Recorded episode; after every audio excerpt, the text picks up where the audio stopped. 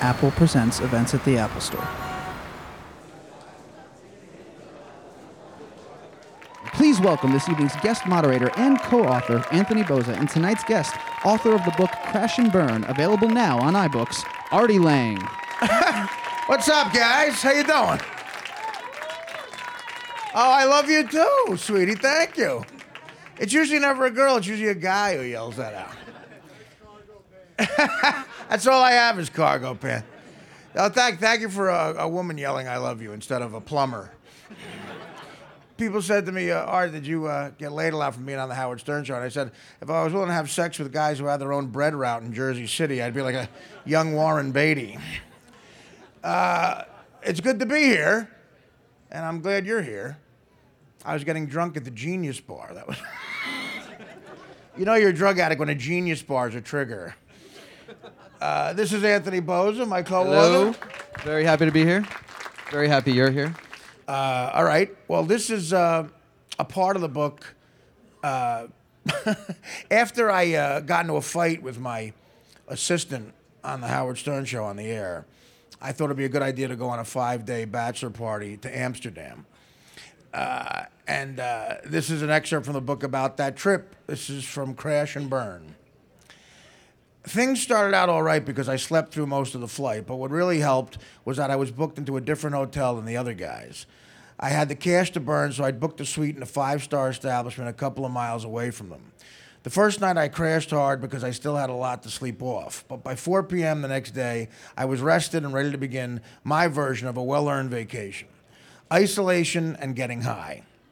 I had no problem celebrating Jason's upcoming nuptials my way because, in my mind, that was still honoring him. So I got into a cab and told the driver to find me some fun. He took me one. Uh, he took one look at me and made a beeline for the red light district, where I bought a bunch of pills from some guy on the street who was wearing a beret. I remember wondering if that was Amsterdam code for dealer holding. As a rule, berets pissed me off on sight, and I refused to talk to anybody wearing them. But this guy got a pass for life. He had a he had every opiate I'd ever heard of. So I bought a sack of pills, then went looking for a hooker, which is my chaser of choice for a double shot of opiates. I found myself a solid seven and negotiated a rate that would get her back to my hotel. This chick was a hooker through and through, which is uh, really what you want when hiring a prostitute. Any guy who kids himself that a woman for hire is his girlfriend, even while it's happening, is a complete idiot. The fucking business is a fucking business, so act accordingly and everyone will go home happy. This broad was amazing. Just completely a prostitute. There was no way anyone at the hotel, bellboy to the bartender to the desk clerk manning the graveyard shift, was going to address her as Mrs. Lang. And she was so accommodating, as high as I was at the time. I will never forget how understanding she was that I hadn't changed my American dollars into euros. She and I spent the rest of the night talking while crushing and snorting every flavor we could find in the bag of pills I'd scored. She spoke decent English, and we only had sex once because, like drug addicts will do, the time we spent together was all about the drugs. I was enjoying myself, so the next day I refused to get in touch with the other guys, even though they'd left me a few messages. I remember back to shooting Dirty Work in Toronto in 1998 with Chris Farley, because Farley would pay whores to just sit around, smoke weed with him, and keep him company because he was lonely. That's where my head was at before banging her once. I was fascinated by the idea of paying a pretty woman to be my friend for the day.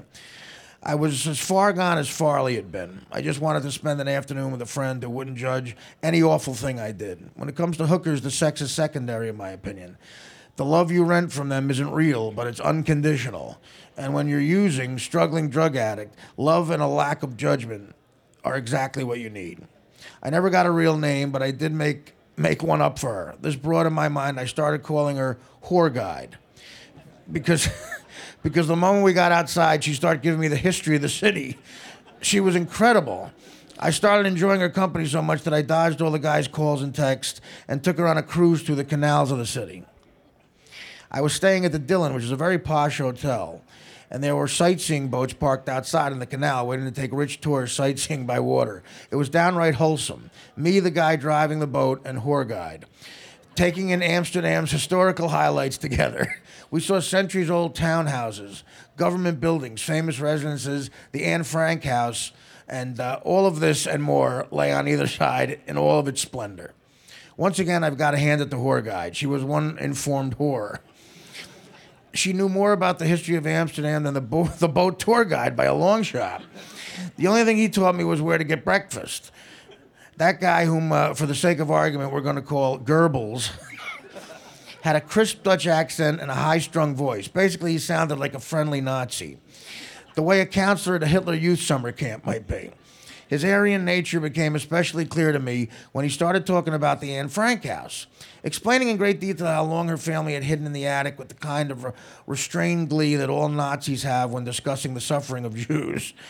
Now that I think about it, he was more of a repentant Nazi. While highlighting the finer points of the house and Anne Frank's story as if he didn't want to reveal himself, it was all very rehearsed, and I felt like I was watching Yul Brynner do his 5,000th performance of The King and I. Once he finished talking about the Franks, though, he became his sinister, joyful self. Now, he said, his voice getting louder and his eyes getting wider, if you look just past the Anne Frank house, you'll see a great place for pancakes. if I kid you not, he shouted the word pancakes as if he were saying Heil Hitler. Part of Crash All and. Burn. Well, as you Before guys I, know, before I read that, I realized my mother was here. um, I think we're going to do some questions with Art. Uh, as you guys know, we, this is our second book we've written together. First one was Too Fat to Fish. I don't know if anyone's read that. Um, and uh, has anyone read Crash and Burn yet? Anyone out there? All right. Wow. Very nice. Yeah. Fast readers. We like that. I appreciate it. Um, this is a very different project, as I'm sure those of you who have read it uh, already know. Um, Art, what was the, you know, when we started getting together again, it was a little bit different than last time. The other one was your entire life. This is a specific period of time. Right. Um, what was the easiest and hardest part about jumping in the, the writing boat again, which is probably different than the boat you were in in Amsterdam? Well, uh, the hardest part was, you know, realizing I had to write about the last five years. I mean, that's what the publisher wanted, and that was going to be very difficult because it was a very hard time in my life. Um, Too Fat to Fish had done so well that uh, I got an eight hundred thousand dollar advance for the next book, and the first. Thank you very much, and. Uh, I'm just saying that for the broads here. Uh, but I, uh, I, I got 200 grand immediately. That was the first payment. So uh, after I got the 200,000, a couple weeks later, I crashed and burned, and I didn't do anything for a year and a half. And I got out of rehab a year and a half later. My agent called me and said, "Art, that's great." Uh, that you're feeling good, but if you don't write this book, you're gonna have to pay back the two hundred thousand dollars. So that was the easy part. I, I said I'm gonna write a book uh, about whatever you want. Um, so I, I, I had spent the two hundred thousand, uh, mostly on clothes. You went to the shows in Paris. Yeah, yeah, right. Yeah, so I was like, ah, it's money, and maybe it'll help somebody. You know, this book is so uh, hardcore and honest. I'm hoping that it helps someone decide not to do heroin. It's not a good move in life. Yeah. Um, what was, I mean, you know, obviously the hardest parts of the book, I think we could probably all guess what they were. Was there anything that, you know, even after getting sober and even talking through this stuff with me several times before we sort of committed it to paper, was there any part that you thought would be easy that wasn't? Uh, I, I don't think any of it will be easy, uh, just because of you know uh, having to write about the morning that I, I tried to commit suicide was you know that's sort of like the where the book takes a different turn, and uh, Too Fat to Fish really didn't have anything like that in it, that harrowing, and knowing that that was coming, it was like this this. Uh, this hurricane that you knew you had to walk through that uh, I was just procrastinating about. Uh, once I got through that part, the, the book became easier. But because that was in the middle of it, nothing about it was easy at all. Uh, and uh, it's even harder to reread uh, after it's done, you know. Yeah, I personally, I found that hard to even be your co-pilot on because it's so, I mean, let's face it, that's probably the hardest thing I hope I ever have to be a part of either. Yeah. Um, a lot of pe- I'm surprised when a lot of people say to me, uh, uh, "Did all that stuff really happen?" Like, no, I'm making that up. we went fiction for the middle two chapters, everybody. Let it be known. It's a fairy tale. yeah. I thought that would sell books. Was there Was there uh, anything? I mean, was this at all a cathartic exercise once we were done? I mean, it took us a while, and there were some revisions and uh, other delays and stuff like that. Was there? How, how do you feel now about having it out there? I- I, think it's good. I, I've gotten a lot of responses from people who, who say it, uh, you know, they can relate to it. Um, uh, others that uh, can't believe it, but it's definitely something they're using as a cautionary tale. Uh, I don't know how it will be received, and I was uh, definitely worried about that. But um, you know, you could tell when certainly people come up to you at stand-up gigs who you could tell have have the same problems you've had, and uh, say that they've read this stuff, and it makes them feel better, and uh, that alone makes it makes it worth doing. That and uh, eight hundred thousand dollars. Um, there's one thing I have to say just about you know co-writing and working with Artie is that Artie is the bravest uh, and the most objective yet subjective person I've ever worked with. If that makes any sense, he sort of has this amazing ability to. Um, like look at his life as if it's not his life yet also give you all the personal detail that i as a co-writer you know crave and it makes my job easier in a lot of ways um, and makes the reading experience that much richer um, i just want to say that you're really brave to do it on this subject matter um, and especially something that we really worked on too is the end of the book uh, you know where somebody with addiction issues there's never a fairy tale ending and i really think that it's great that you went that way you know and um, it's still a struggle and all that stuff Yeah, no, How's I mean, listen. I, I appreciate that, but I got to say, you're one brave guy too. At the same time we were writing this book, he was writing a book with Courtney Love. just I don't came know how from the her hell you house didn't jump off a fucking building. She luckily she lives in a smaller level townhouse. no, I mean that is uh, between me and her. That is, uh, you get some props for that, man. Thank you. I just came from there actually. From Courtney Love. Yeah, I did.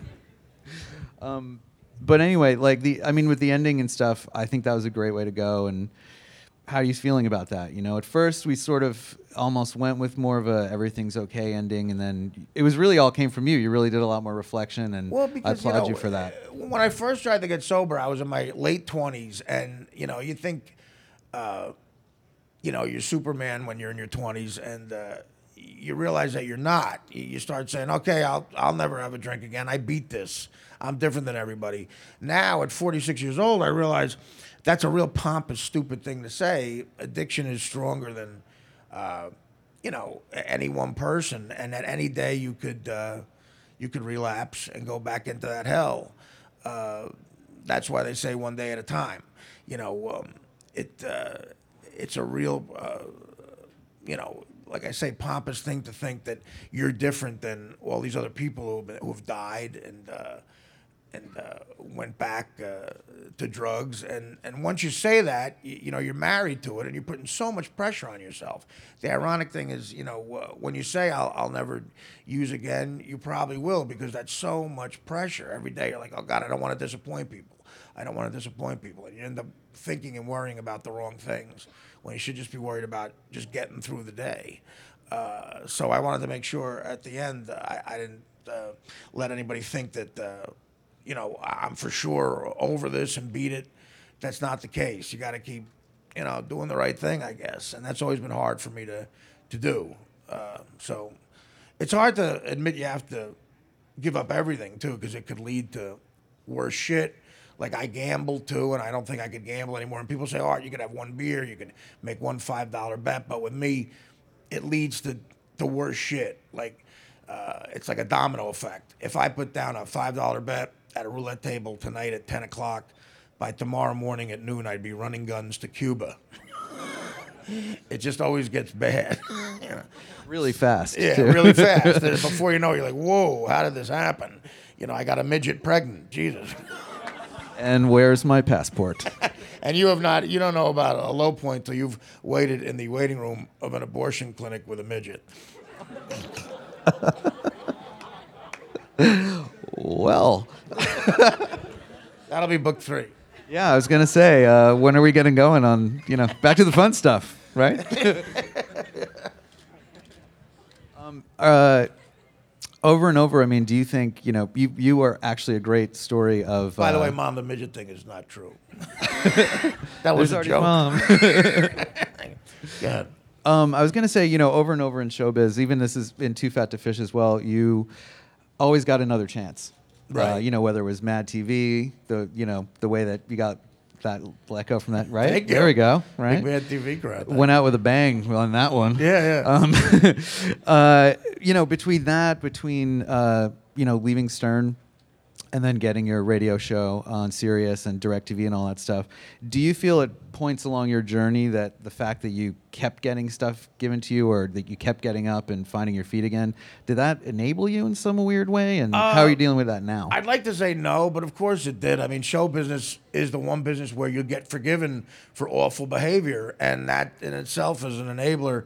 You know, right about in the book where uh, Chris Rock was on uh, the Stern Show one morning, and Howard said, "How do I help Artie?" And and, and Chris said, "You're gonna have to fire him.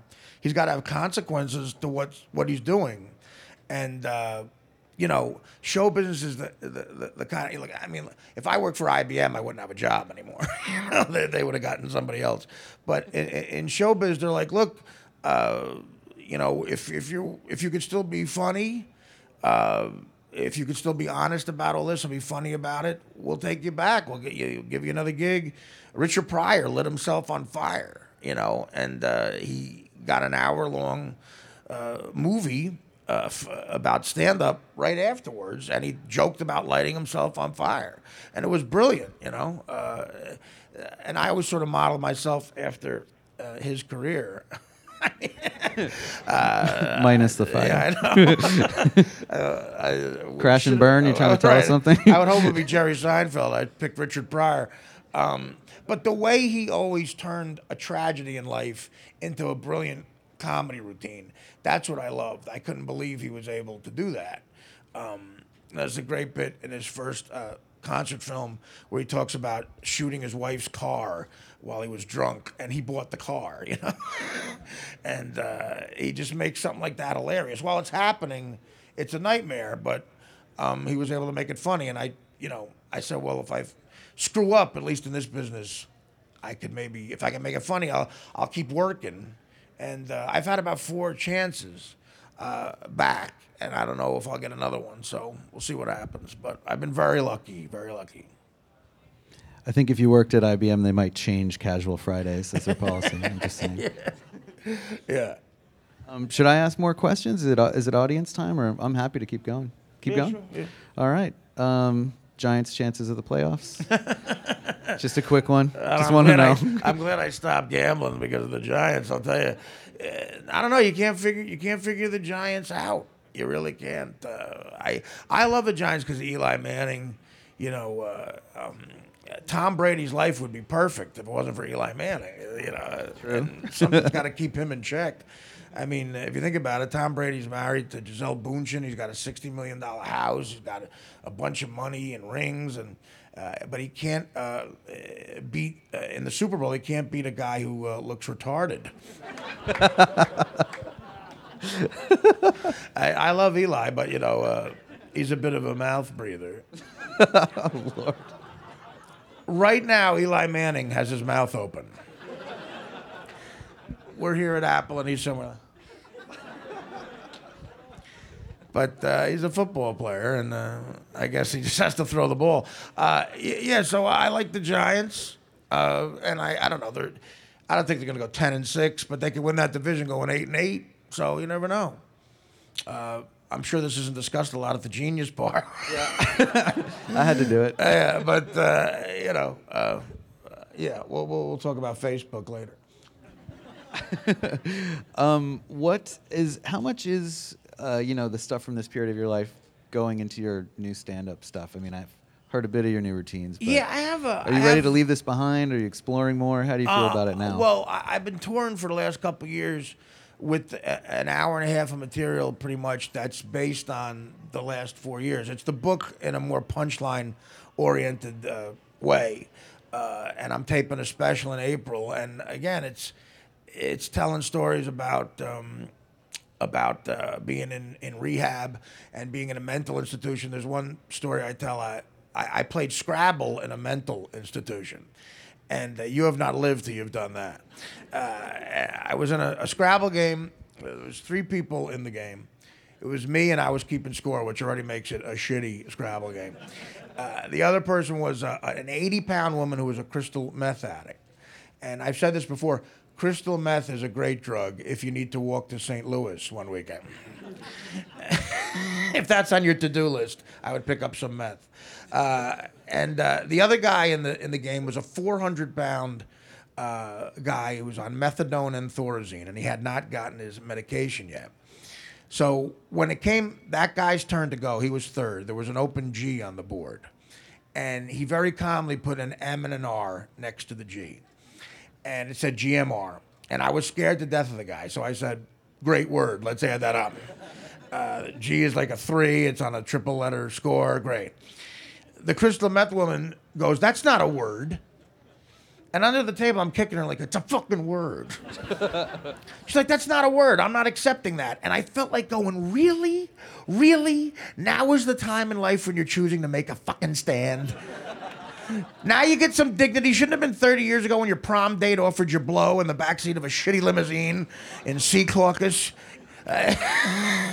You know, and now you're deciding to make a fucking stand in life. I felt like going, listen, we are in a psych ward playing Scrabble. It's over.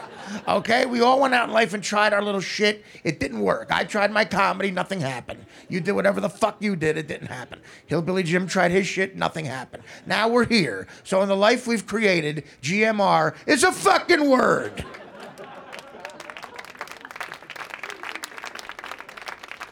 Uh, has So anyone that's, that's that's the stand-up version of what's in the book. has anyone mistaken you for Jimmy Kimmel lately? Yeah, I was actually I was in a that really happened. I was in a psych ward and someone thought I was Jimmy Kimmel, and I explained to the guy three times I wasn't, and he wouldn't take no for an answer. So I just said, "Yeah, I'm Jimmy Kimmel," and uh, I never told him I wasn't. So uh, I've apologized to Jimmy if he got any calls about that. Uh, but I don't think the guy called him. The guy uh, had a, carried around a copy of the Quran all night. He just would quote it. And one time he got me out of bed at three in the morning and he brought me into his room and he said, "Pray with me, Jimmy." And I said, "Okay." so I put my hand on the book and he went, "That's that, that, the Corinthians are gonna back out." And uh, then he looked at me and he said, "I'll see you in heaven, Jimmy Kimmel." and I left. Good times. Yeah. Uh, I wouldn't recommend it. All right, is it? Am I getting the signal? Okay. Ready Uh, for well, you, thanks, folks. guys. Now it's uh, Q&A from Q and A, y'all. right? Hey, Artie, congratulations on the publication of the book, for Thank you, man. Surviving. Anthony, too, love your stuff, all the people that you've worked with. Two part question for you, Artie, real quick. Would you consider yourself a sad clown? And now that you have this book out and all these great things are happening with you, what else do you want to achieve in life? Uh, a sad clown. I I don't know. I guess some people might think that. I hate that term, um, because uh, you know when I think of clown, I still think of like a, a guy with makeup on and a red nose. Um, and a beret. Yeah, and a beret. uh, uh, no, I'm not always sad, you know. I mean, I, I I'm happy a lot of the times. Um, uh, you know, uh, a lot of times, uh, you know, after uh, right after you get laid, you're happy for about thirty seconds. you know, and then uh, life hits you back in the face again. Uh, I don't know. I um, I no. So I, I I consider myself kind of a sad and happy comedian. Uh, uh, as far as what I'd like to achieve in life is just you know living, just staying alive. I've I've been very lucky to have done a lot of things I dreamed about. Um, uh, you know, I don't know. I think uh, I'd like to swim with the dolphins or something. uh, I don't know. I, I'm not a guy who's very outdoorsy. Uh, so uh, I don't have a lot of those aspirations. I, I'd like to just lead a normal life. At 46, I'd like to just stop the craziness. I told Anthony I'd love to write a third book, but I am done doing research for these books. The next one might be a lighthearted romp about me and a dog or something. Sounds good. I'm in. Let's Maybe do I'll get it. a dog. A lot of people want me to get a dog. They think that'll help me, and uh, I I would get a dog probably. Yeah. Nice. ARD, big fan. Hey man. Uh, now, this may be very difficult to speak about right now. Right. But being a Mets fan, I have two highlights in my life the Bill Buckner ball Right. and the Blue Iris bet. So, could you give a little insight of was that your low? Did you want to gamble after that, or was that like that was the last time the Mets I think beat the Yankees in you know record? But uh, yeah. Uh, I, listen, as a Met fan, I don't know what you go through on a day-to-day basis. I, I- really, I don't. Uh, that's a tough team to root for. Um, uh, Blue Iris, again, she was a Stern Show character. Uh, you know, uh, yeah, she. Uh, I, I, I made out with her once on the show. That uh, that has to be what it's like to be a Met fan. I'm sure she was an 85 year old porn star. uh, yeah, I, I, I mean, I just think uh, you know you guys are looking good this year. Um, I think uh, I think uh, Bernie Madoff might give you back some money to sign somebody. I, that's my favorite story ever that the Mets lost money to Bernie Madoff. That's the one thing that makes Bernie Madoff likable. that he ripped off the Mets. but uh, I don't know. The Yankees are starting to suck too, so uh, maybe it's time we all became Red Sox fans. I don't know. Just kidding. Hey, Artie, big fan. Um, Hey, man.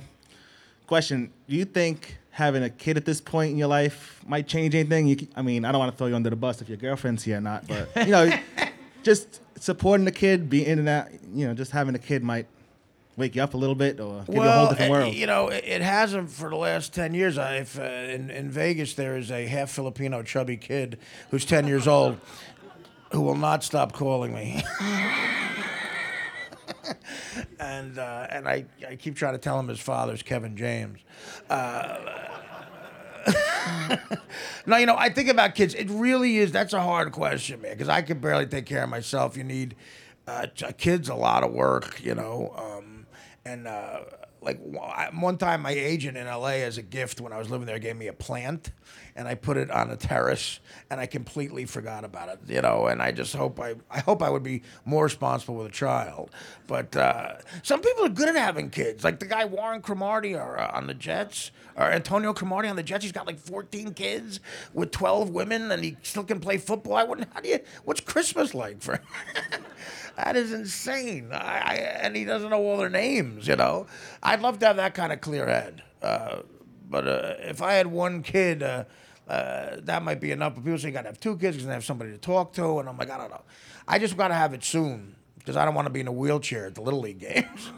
uh, that's a hard question. We'll see. We'll see what happens. Hey, Artie, big fan. Hey. Um, I had a question for you. I- I've only been halfway through the book, so I apologize if this question's already answered in the book. No problem. But I was curious to know, after everything went down, did you want to go back to your old routine on Howard, or are you very content with not doing that anymore? Well, you know, it was eight and a half years. It certainly ran its gamut, and I think what happened there was so crazy and so severe that um, people are just afraid something nuts might happen again. And I understand that, and I respect that. So uh, it was clear that it was time for me to move on in life and do something else. And the fact that DirecTV uh, gave me this opportunity to have my own show is pretty amazing. And uh, I'm very grateful for that. I'm real happy doing it, you know. So uh, I think everybody felt it was time to, you know, the next chapter, whatever that was. And uh, it's it's been a lot of fun and successful.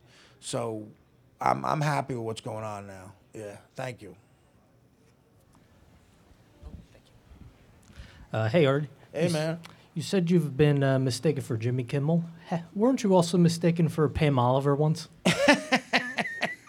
Yeah, I, I asked Bill. Well, I was at the Super Bowl, and I got a chance to ask Bill Belichick a question, and I told him I was Pam Oliver from CBS Sports, and uh, he looked like he wanted. Who was a? She's a black woman who does sideline reporting, and. Uh, uh, he, looked like he wanted to punch me in the face, but uh, there's there's a defensive back for the Patriots. What the hell's his name? He's got a brother. Who's the guy? McCourty. McCourty. He was hilarious because uh, I did the same thing to him. And uh, there's all these reporters around. I said, uh, Mr. McCourty, Pam Oliver, CBS Sports. And he looked at me and he went, Man, you put on a couple. yeah. I'm sorry, Pam, for that. Hi, why Joe Buck to write the foreword? Uh, do, you, do you know what happened with me and Joe Buck? Yes, Oh, I you saw the show. Oh, all right. Well, uh, that, I thought it'd be kind of funny that everyone thinks we're like mortal enemies because of that, and uh, when the direct opposite is true, we've been very good friends, and he's been really good to me and nice about all that uh, happening on his show. And I said I thought it might be good. I was saying right in the middle of writing the book. I said Anthony, wouldn't it be funny if we got Joe to do it? And I called him, and he immediately said yes. And uh, you know, he thought it'd be a good marketing thing too. And uh, he wrote a great forward. It was really funny, and uh, it, it got me a chance to really apologize publicly to him. You know, it was HBO, and and uh, you know they knew I was going to roast him a little bit. I don't think they knew that the word cocksucker would be in the first joke. I think that took them aback a little. Uh, so uh, it got a chance for us to publicly make up. I, it was important to me that he be involved in the book, and he did a great job with the foreword. So uh, that's why, you know. Joe is actually funny. Yeah, It he was was, funny. really, really great. Really great. He's a good guy. All right. Well, that that's going to do it for tonight. Everybody join me in thanking Artie Lange for being here. Thanks, guys. I appreciate it.